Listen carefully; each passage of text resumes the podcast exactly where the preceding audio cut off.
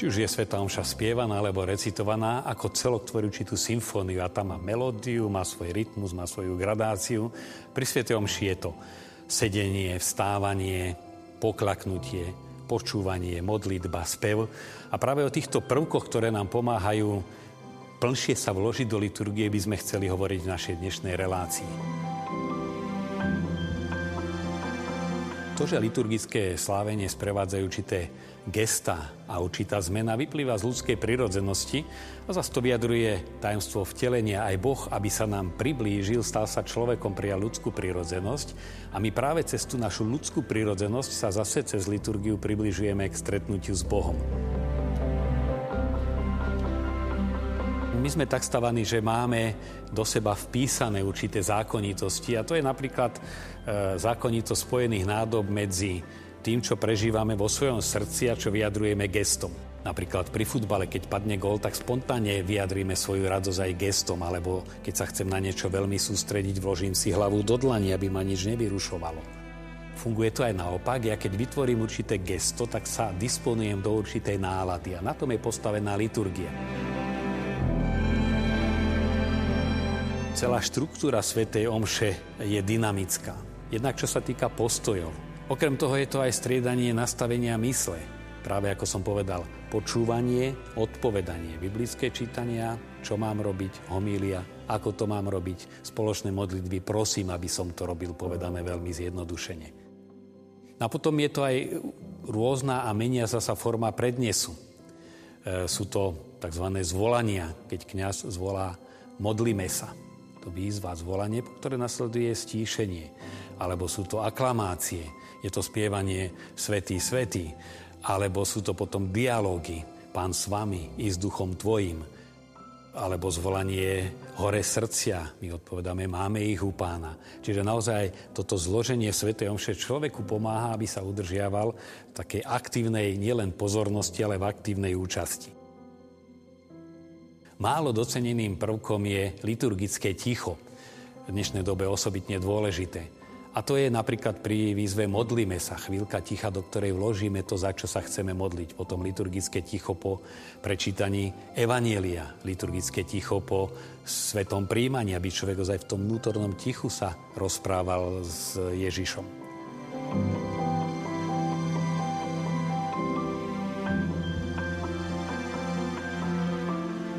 Povedzme si teda viac o základných gestách, teda státi, sedení a klačaní. Základná poloha je človek stojaci, ktorá má bohatý symbolický význam. Jednak človek je spojivo, akýsi most medzi nebom a zemou. Dobre to vyjadruje tá myšlienka, že človek má stať nohami na zemi a byť so srdcom v nebi.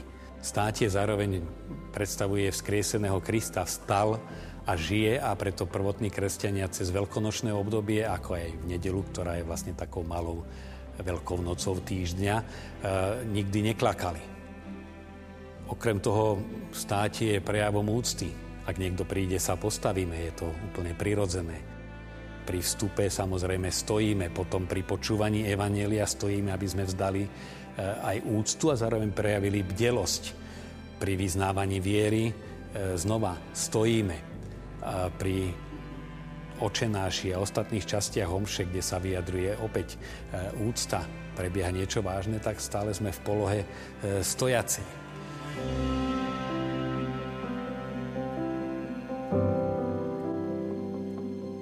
Druhým polom je sedenie, ktoré vyjadruje jednak určitú uvoľnenosť, je to postoj poslucháča, známa scéna Lazarovej sestry Márie, na rozdiel od Marty, Mária si sadla k Ježišovým nohám a počúvala, to načúvajúca poloha a vyjadruje sa aj v liturgii práve v častiach, keď treba počúvať, či už cez biblické čítania, alebo potom pri homílii, alebo pri prinášaní obetných darov a obetovaní, alebo potom po svetom príjmaní.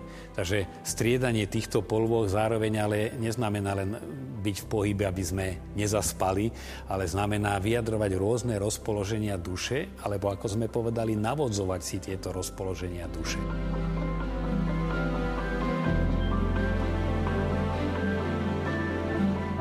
Ďalším prvkom je klačanie poklaknutie alebo klačanie opäť má bohatú symboliku. Vyjadruje jednak pokoru. Malosť človek, keď je pred niečím veľkým, tak poklakne. Vyjadruje úpenlivú prozbu.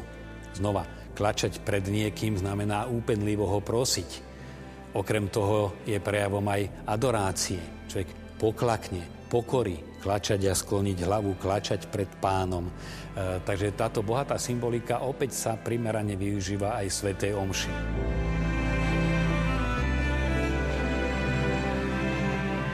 Na záver ešte treba pripomenúť, že tieto gestá a postoje nezavezujú tých, ktorým to neumožňuje ich zdravotný stav. Aby sme z tejto relácie mali úžitok, je dôležité často si pri Svete Omši tak vedome pripomenúť, čo ktorým gestom vyjadrujeme, alebo keď robíme gesto, aby sme si vnútorne pripravili aj srdce.